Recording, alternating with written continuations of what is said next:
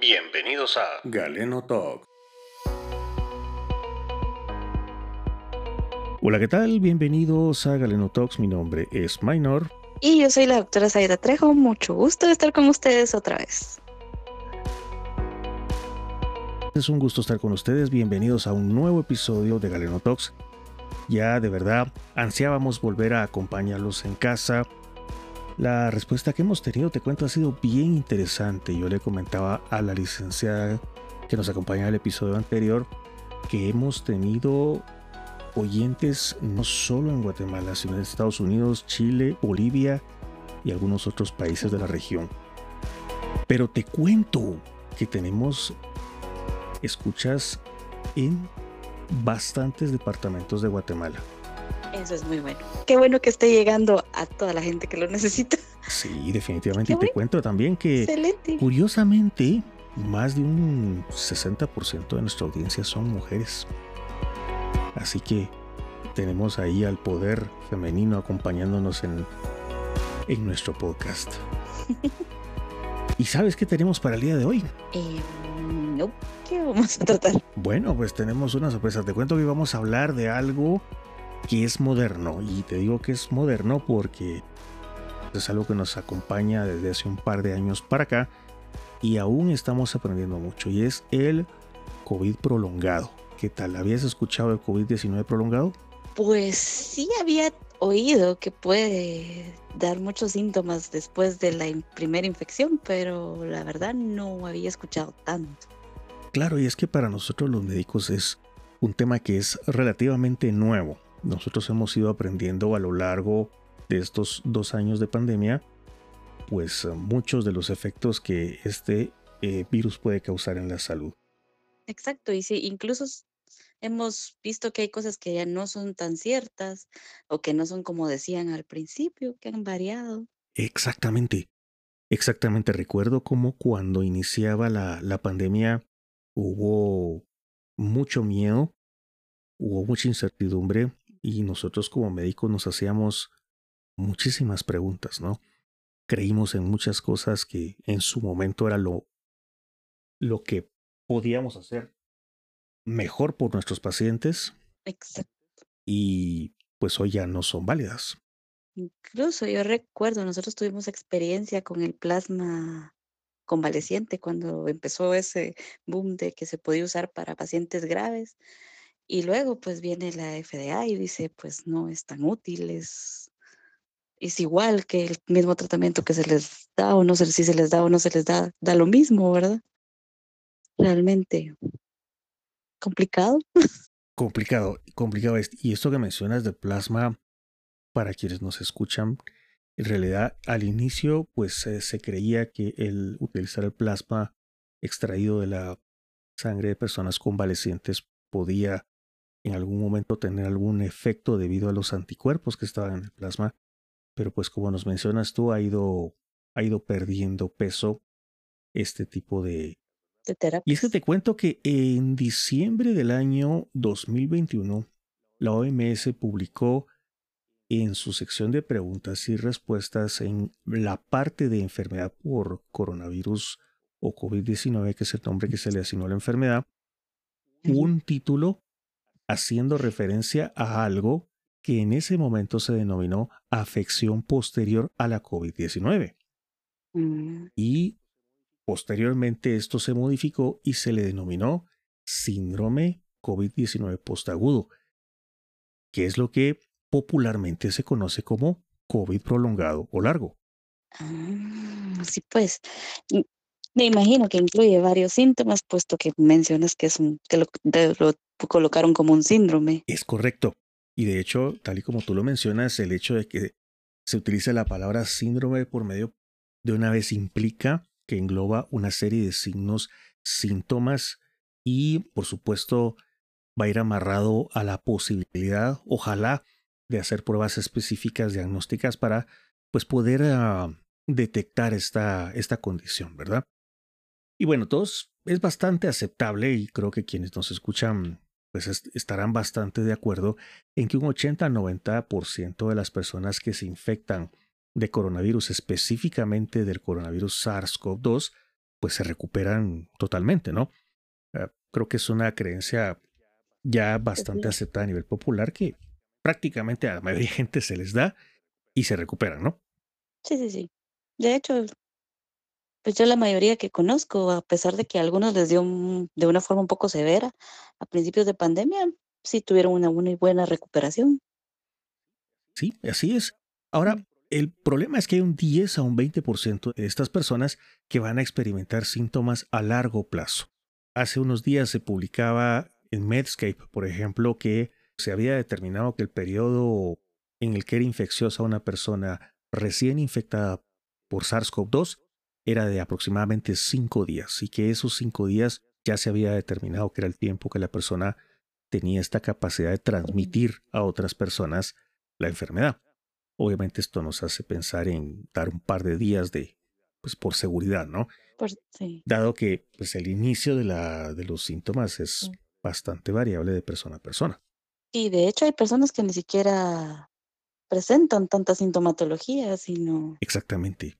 Simplemente por sospecha hacen, se hacen una prueba y, se topan con la sorpresa. O no se la hacen. O no se la hacen. Exactamente. Y el problema es cuando no se la hacen, ¿verdad? Porque estos cinco días probables de, de que una persona es infecciosa, pues obviamente se convierten en muchísimos contactos más que podrían haberse evitado. Pero Hablando de estas personas, de este 10 a 20% de personas que va a experimentar síntomas a un, digamos, a un plazo. un poquito más largo, exacto, denominado que desarrollaron un, COVID de larga duración, o pues, como más propiamente debería ser llamado, un síndrome COVID-19 postagudo. Estas personas van a manifestar una duración muy variable de los síntomas. La aparición inicial de estos síntomas puede ser entre 4 y 12 semanas posteriores al inicio de los síntomas y ojalá del diagnóstico. Que imagínate eso, ¿no? Tú ya resolviste, resulta que... Tres meses después. Claro, uno a tres meses después. Te puede aparecer algo más. Exactamente. Ya es poco probable que uno lo relacione, ¿no? Porque entonces tres meses después tiene que ser otra cosa. Y me imagino que eso pasa con estas personas que son tratadas por otro, por el síntoma o o lo que están presentando y no lo asocian directamente a COVID. Exactamente. Y es que el problema es que este conjunto de signos y síntomas es muy variable. Y solo para pues, hacer una aclaración para quienes nos escuchan, cuando hablamos de síntomas es aquello que yo siento, que yo puedo decir que estoy sintiendo, ¿verdad? Obviamente los signos... Es lo que el médico comprueba. Exactamente, eso ya los, los encuentra el médico. Los encuentra el médico, sí, exacto. Así es, pero imagínate esto, el problema es que los síntomas y síntomas son tan variables que cuando vamos al médico y le decimos que nos sentimos cansados, con dolor de cabeza y que de pronto tuvimos leve mareo, pues esto parece cualquier cosa menos... Eh, COVID, algo relacionado a COVID. Aunque de, de hecho muchas personas generalmente refieren eso, yo he oído eso, que refieren que después se sienten muy cansadas y no tienen la misma energía que antes. De los que yo conozco que se han recuperado, me han hecho ese comentario, que no presentan esa, esa misma energía, que se sienten cansados más fácilmente. Yo creo que no eres la única, creo que muchos lo hemos escuchado. El problema es que la persona llega a la clínica a decir, me siento cansado. Sí, es, es mucho más fácil pensar en muchas otras cosas y una de ellas, por ejemplo, es en el aspecto psicológico. Exacto, es que nos ha generado un desgaste tremendo. Paranoia habíamos platicado ya en el episodio de las mascarillas contigo, en el episodio de lavado de manos, en varios episodios acá. En el síndrome de la, de la cabaña. El síndrome de la cabaña, es correcto. Que ese desgaste psicológico que genera el estar alerta todo el tiempo, el ah, miedo que nos puede generar o no el cambio de actitud que hemos tenido que tener, pues también, ¿no? Se asocia a que de pronto y eso es lo que tú tienes. ¿Y qué es lo que hace la gente? ¿Qué crees tú que hace la gente cuando comienza a, a notar que tiene ciertos síntomas y que su médico le dice que pues al examen físico se encuentra normal? Voy con otra persona, uno, o bueno, no tengo nada fijo, es porque estoy triste o porque estoy estresado que es lo que la mayoría pensamos. El estrés. Exactamente.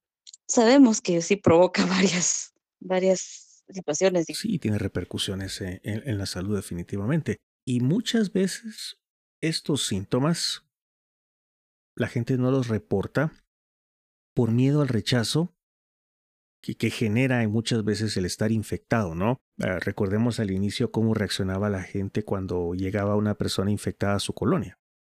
Ah, en muchas colonias fue tremendo, ¿no? Había rechazo incluso a toda la familia. A toda la familia, exacto. El aislamiento que generó y el postrauma que puede generar es tremendo y de esto tal vez nos hable más adelante eh, la licenciada Guerra. Pero, pues obviamente los síntomas se ocultan por miedo al rechazo, por miedo a perder el empleo. Tú sabes que esto esta, el contexto de la pandemia ha generado pérdidas tremendas. sí, el desempleo realmente aumentó mucho y ese, también por eso, por el mismo miedo de las personas. Claro, nadie quiere trabajar. Ese estigma que te crea. Exacto. Haber tenido COVID. nadie, nadie que trabaje sirviendo mesas, por ejemplo, quiere que su jefe sepa que tiene COVID. Exacto. E incluso con, con, en el hospital. Claro. Yo he conocido personas que sí tienen mucho miedo y, y sí tratan de manera distinta después a las personas que saben que han sido, que han tenido COVID. Sí. No se les acercan o no les permiten acercarse, en fin. O definitivamente porque no hay otra opción más que seguir adelante, porque pues ¿qué te queda, no? Sí, la vida sigue. La vida sigue. Y es que dentro de este 10 a 20% de personas que desarrollan síntomas a largo plazo, algunos van a tener estos efectos a medio y largo plazo. Y entre estos tenemos, por ejemplo, la fatiga, tú lo mencionaste, el cansancio, pero también está la disnea. La disnea, para quienes nos escuchan, es falta, esa sed de aire, esa sensación que le queda a uno como cuando uno corrió, ¿verdad?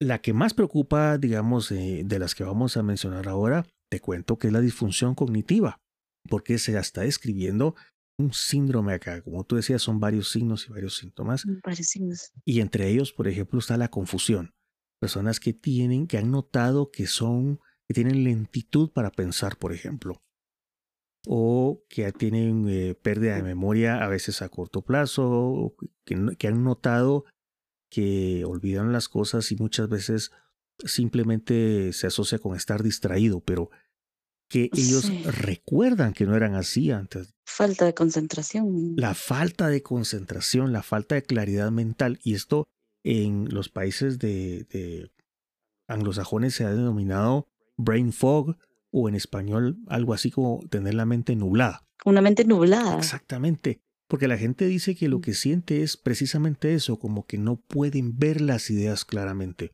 Pero no solo esto, te cuento, cuando hablamos de brain fog o de mente nublada, hablamos del sistema nervioso. Y el sistema nervioso va a estar muy mm, cerca, por ejemplo, del gusto, del olfato, el olfato, sí. Que están a la par, ¿no? De hecho, sí tienen un contacto más directo que otros sentidos. Totalmente. De hecho, por, por anatomía están pegaditos. Por anatomía. Pero también hay otros signos, te cuento. Cefalea, dolor de cabeza, dolor, articular. La gente manifiesta que cuando mueve sus brazos, eh, los codos duelen, los hombros duelen, la espalda puede doler. Problemas, por ejemplo, de frecuencia cardíaca acelerada, dolores musculares, problemas gastrointestinales. Muchas personas se les empeoró el colon irritable, por ejemplo. A algunos, pues han inclusive manifestado problemas cardíacos. Pero ¿cuáles crees tú que son los más comunes? creería que podría ser el dolor de cabeza, la cefalea. Me parece que es uno de los más comunes. Así es, y también la fatiga y, la, disnea, o sea, la sed de aire. Son, son precisamente tal vez los más comunes, como el dolor de cabeza, como los que te mencionaba. Estos eh, el problema es que estos pueden aparecer, ojalá aparezcan durante la crisis, porque pues rápido los vas a asociar. Pero si no, no. Pero pueden aparecer durante la remisión. No los vas a asociar porque igual una cefalea, si solo te dicen, mire, me duele la cabeza y no te dan más contexto, lo puedes asociar a infinidad de cosas. Vista, por ejemplo, nosotros sabemos que la vista también puede dar dolor de cabeza, problemas de visión. Exactamente. La gente dice necesito lentes nuevos, ¿no? O no me puse los lentes. Es, correcto. Y estos síntomas llegan a interrumpir, a interferir con las actividades diarias de las personas, como trabajar o desarrollar actividades normales, estudiar, y eh, hacer las actividades en casa. Y uno de estos síntomas deberíamos incluir también a la anosmia, que es la pérdida La del olfato que se da entre un, hasta un 70% de personas durante la infección pueden tenerlo, Sí, sí. pero en, en el síndrome post-COVID puede Ah. presentarse hasta en un 50%. Ay, Jesús. Y es peligroso, ¿no? Sí, sí, sí, una, imagínate, no puedes oler una fuga de gas. O la comida, imagina que está en mal estado y no te das cuenta. O igual el, el olfato te altera el gusto. No es igual. El olfato te altera el gusto. Y te cuento que la alteración del gusto se ha asociado a episodios de depresión, a malnutrición, porque las personas perderle literalmente el gusto a la comida, Dejan de comer, obvio. dejan de comer o comienzan a comer cosas que probablemente no son nutritivas. Es que sí, es, es muy feo. Te cuento que, o sea, yo durante la infección aguda tuve falta de olfato, a mí se me fue y obviamente el gusto se me alteró. Yo solo sentía sabores muy, muy dulces o muy, muy salados. Y es horrible. ¿Cómo describes tú la sensación de comer sin, sin poder identificar eh, sabores? ¿Te has probado las papas que no tienen nada, así nada? Eh, sí, sí, como- Literal que dicen papas sin sal, sin nada. Es eso, o sea, sentís, sentís la consistencia, pero no definís qué te estás comiendo. O sea, yo decía, qué rico se ve esto, pero me voy a tener que imaginar el sabor, ¿verdad? Y te cuento que esa es parte, por cierto, de la terapia de la terapia de rehabilitación que se le da a los pacientes con anosmia hoy en día. Se les pide que imaginen el sabor de la comida que están a punto de comer, pues se ha visto que sí. acorta bastante Ayuda, el episodio. ayuda mucho. Por supuesto, uno de los problemas que tenemos nosotros en nuestro medio para la identificación de estos signos de manera crónica es que los test que existen para hacer las pruebas de olores Muy específico, supongo. son complejos. Hay varios test, hay uno que tiene, me recuerdo, son 24 y otro tiene 40 y algo olores y hacer las pruebas tardan mucho tiempo. sí, Entonces, parte definitivamente. de la recuperación de los olores, pues es pedirle a la gente que imagine los olores y que huela cosas que conoce, que sabe a que huelen, canela, Canela. inclusive se ha hablado de aceites esenciales Eso y sí, se hay. invita a la gente a usar sus mezclas favoritas de aceites esenciales o de aromas, porque como los conocen, uno se puede imaginar el olor. Créeme que eso hacía yo. Igual lo de imaginar el sabor. Por suerte lo recuperé y no, es que la experiencia no ha de ser nada agradable. Otro de los síntomas de los que mencionábamos es la cefalea, ¿no? el dolor de cabeza. Y este es un síntoma que puede aparecer en el, en el síndrome post-coronavirus prolongado. Y una de las explicaciones es que pues, el virus entra por la nariz. Lo platicábamos en, la- en el episodio de las mascarillas, ¿recuerdas? Y decíamos, bueno, entra por la nariz. por La mascarilla puede ser una, una barrera excelente porque no nos tocamos la cara y porque pues obviamente es un filtro. Pero la, el techo de la nariz está pegado al cerebro literalmente. Sí, sí, sí. Y esta es la razón por la cual la entrada del virus pues pareciera ser en parte esta. Y el hecho de que el virus se aloje en el epitelio respiratorio, en el techo de la nariz y su proximidad con el cerebro puede explicar en gran parte por qué puede desarrollarse el dolor de cabeza después del coronavirus. Hay varias teorías acá. Una de ellas es que el virus permanezca o, o partes del virus permanezcan aún en las neuronas del epitelio respiratorio durante meses. Recordemos que el sistema nervioso, si bien tiene, digamos, uh, una actividad de regeneración, no es tan rápida, por ejemplo, como el de la piel, que es notorio que en días hay un cambio, ¿verdad? No, no, no. Creo que si no estoy mal, si mal no recuerdo, el epitelio respiratorio se regenera, pero creo que lleva, no sé si un periodo de como unos dos, tres Es un meses. periodo largo, sí. No estoy 100% segura de Claro, ello. Ibrahim va de la mano, estaba leyendo yo, de la, del grado de afectación y de inflamación que ha tenido la persona. Hay personas que desarrollan una variante, digamos, de la infección más leve. Más- sí, menos Y agresiva. estas personas, pues, probablemente recuperen sus síntomas más rápido. Ahora, hay una pregunta acá y es, ¿cómo se hace el diagnóstico? Bueno, hay que tomar en cuenta los síntomas, ¿no? Para empezar, ¿cómo sé yo si tengo COVID prolongado o síndrome post-COVID-19 prolongado? Bueno, primero debo de, saber que han transcurrido semanas varias semanas después del inicio de los síntomas y obviamente pues haber tenido la confirmación de estar infectado de SARS-CoV-2 y tener COVID-19. La otra es la descripción de los síntomas, ¿no? Síntomas que persisten por varios días. Eh, tú mencionaste varios y traemos a colación pues el dolor de cabeza, mareos, eh, la variación del estado de ánimo. Eh, tú dijiste algo que es súper importante. Las personas se manifiestan las alteraciones olfatorias, cansadas y decaídas. Sin energía, básicamente. Esa palabra, creo que esa es la que deberíamos de incluir acá. Las personas se manifiestan sin la misma energía de antes. Algunos pueden tener alteraciones del olfato, sentir olores raros, no sentirlos igual, sentir olores fantasmas, pero también pueden manifestar problemas de memoria, dificultad para concentrarse.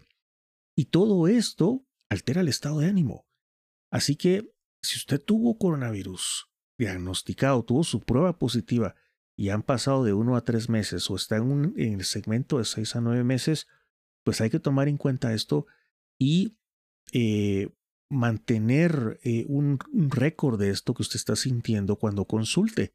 Porque estos síntomas son inespecíficos. Tú vas a donde el médico, eh, doctora, y le dices, me duele la cabeza, problemas para sentir olores, estoy mareado y no tienes ningún otro síntoma, lo más probable es que la asocia a cualquier otra cosa. Te asocian a cualquier otra cosa, a problema del oído, a una... Y más si no, si por miedo no le digo, mire, yo tuve COVID. Exactamente. Y de hecho, de hecho esa parte es importante.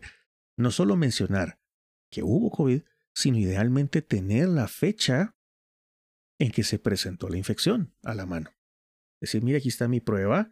Mi prueba fue hace seis meses. Ok, está en, la, está en un periodo de riesgo para exactamente tener una, una manifestación prolongada. Por supuesto, hay pruebas, pruebas de laboratorio. No sé cómo esté la disponibilidad de estas pruebas, desafortunadamente, pero mm. algunas de ellas, por ejemplo, la, los laboratorios son inmunoglobulinas, interferones y medir algunas, eh, algunas citoquinas que desafortunadamente son pruebas que suelen ser bastante... Bastante específicos. Pero ya con la clínica, cuando decimos clínica, pues nos referimos a lo podemos ver y lo que el paciente nos, nos eh, informa. Creo que hay bastante para orientar al diagnóstico. Ahora, quiere decir que siempre vamos a tener un síndrome de COVID-19 postagudo prolongado. No, ¿verdad? Es un porcentaje de la población nada más que va a manifestarlo y no importa si usted tuvo una infección inicial severa o una infección inicial leve. En ninguna de las dos condiciones de si fue leve o fue severo condicionan a que usted pueda tener un cuadro largo post-coronavirus. Realmente esto va a ir de la mano de otros factores que desafortunadamente todavía no se conocen hoy. Pero lo que sí es importante es consultar para evitar complicaciones, mejorar los síntomas, porque desafortunadamente estos síntomas impactan en un aspecto muy importante que es la calidad de vida. La salud mental también. La salud mental, la salud física. Volvemos a la salud mental. Salud claro, la, salud mental, de hecho, tú puedes tener una perfecta salud física, pero si tu salud mental está impactada, definitivamente no te vas a sentir bien. No, pues. Entonces, lo que nosotros queremos tal vez hoy dejar acá en conclusión es, existe el cuadro largo post-coronavirus, tiene muchos nombres hoy por hoy, uno de los nombres que tal vez al final prevalezca y se utilice, pues es el síndrome COVID-19 postagudo o, pues como la gente lo, llama comúnmente, pues un COVID prolongado largo. Pero se llame como se llame, es importante que nosotros lo sepamos de alguna manera reconocer para orientar a nuestro médico cuando hacemos la consulta y que nos proporcione la ayuda necesaria para poder continuar con nuestra vida de una forma normal. Sí, la verdad que sí, es muy importante que, tener en cuenta. Y como tú dices, llevar un, un, un, apunte, un cuadernito de la sintomatología que se pueda tener para poder asociarlo. Sí, yo creo que es importante. Bien, bien importante. ¿Sabes con quién tendría yo esta precaución adicional, adulto mayor y niños. Mm, Porque no te lo van a decir. No. El niño tal vez um, no te va a decir que las cosas se le olvidan, pero tú te puedes dar cuenta. Cierto. Y te vas a dar cuenta que el niño no quiere comer, que el niño está cansado, que no juega igual. O este abuelito que se nos comienza a decaer y que lo más fácil de pensar es que tal vez sea un tema de demencia o de problemas de la edad. Sí, y, y no, no, asociarlo a COVID realmente. Y no asociarlo a COVID, exacto. Y cuando un abuelito se nos deprime, nosotros tenemos que pensar en muchas cosas. Desde eh, anemia, desde que esté triste, pensar en hasta signos de insuficiencia cardíaca. Así que, bueno, pues te cuento, este ha sido el contenido que teníamos para hoy. ¿Qué te parece? Bastante interesante y sí importante para que la, las personas lo sepan, o la mayoría lo sepamos y lo tomemos en cuenta, ¿verdad? Y como tú dices, en especial en adultos mayores, niños. Totalmente de acuerdo. Yo quiero darte una, un agradecimiento muy, muy especial por habernos acompañado el día de hoy. eh, ya te lo había dicho en la preentrevista y fuera del periodo de grabación en nuestro estudio. Eh, ¿Tienes tus fans? Hay personas que han preguntado por ti y dicen, ¿dónde está la doctora Trejo? ¿Por qué no ha estado ahora por acá? Pues ahí se las traje. Aceptó la invitación. Gracias. Siempre, es un gusto. Es un gusto que estés por acá. Siempre. Y bueno, usted que está en casa, cuídese. Eh, es un gusto que nos haya permitido de nuevo acompañarlo en este episodio, en el carro, en la cocina, en un tiempo de descanso. Muy pronto tendremos un episodio en el que nos encantaría de nuevo poder acompañarlo por ahí. Doctora, te deseo lo mejor. Muchas gracias por habernos acompañado. Gracias igualmente y siempre es un gusto y para todos, muchas gracias. Muchas gracias para todos. Hasta luego. Esto fue Galeno Talks.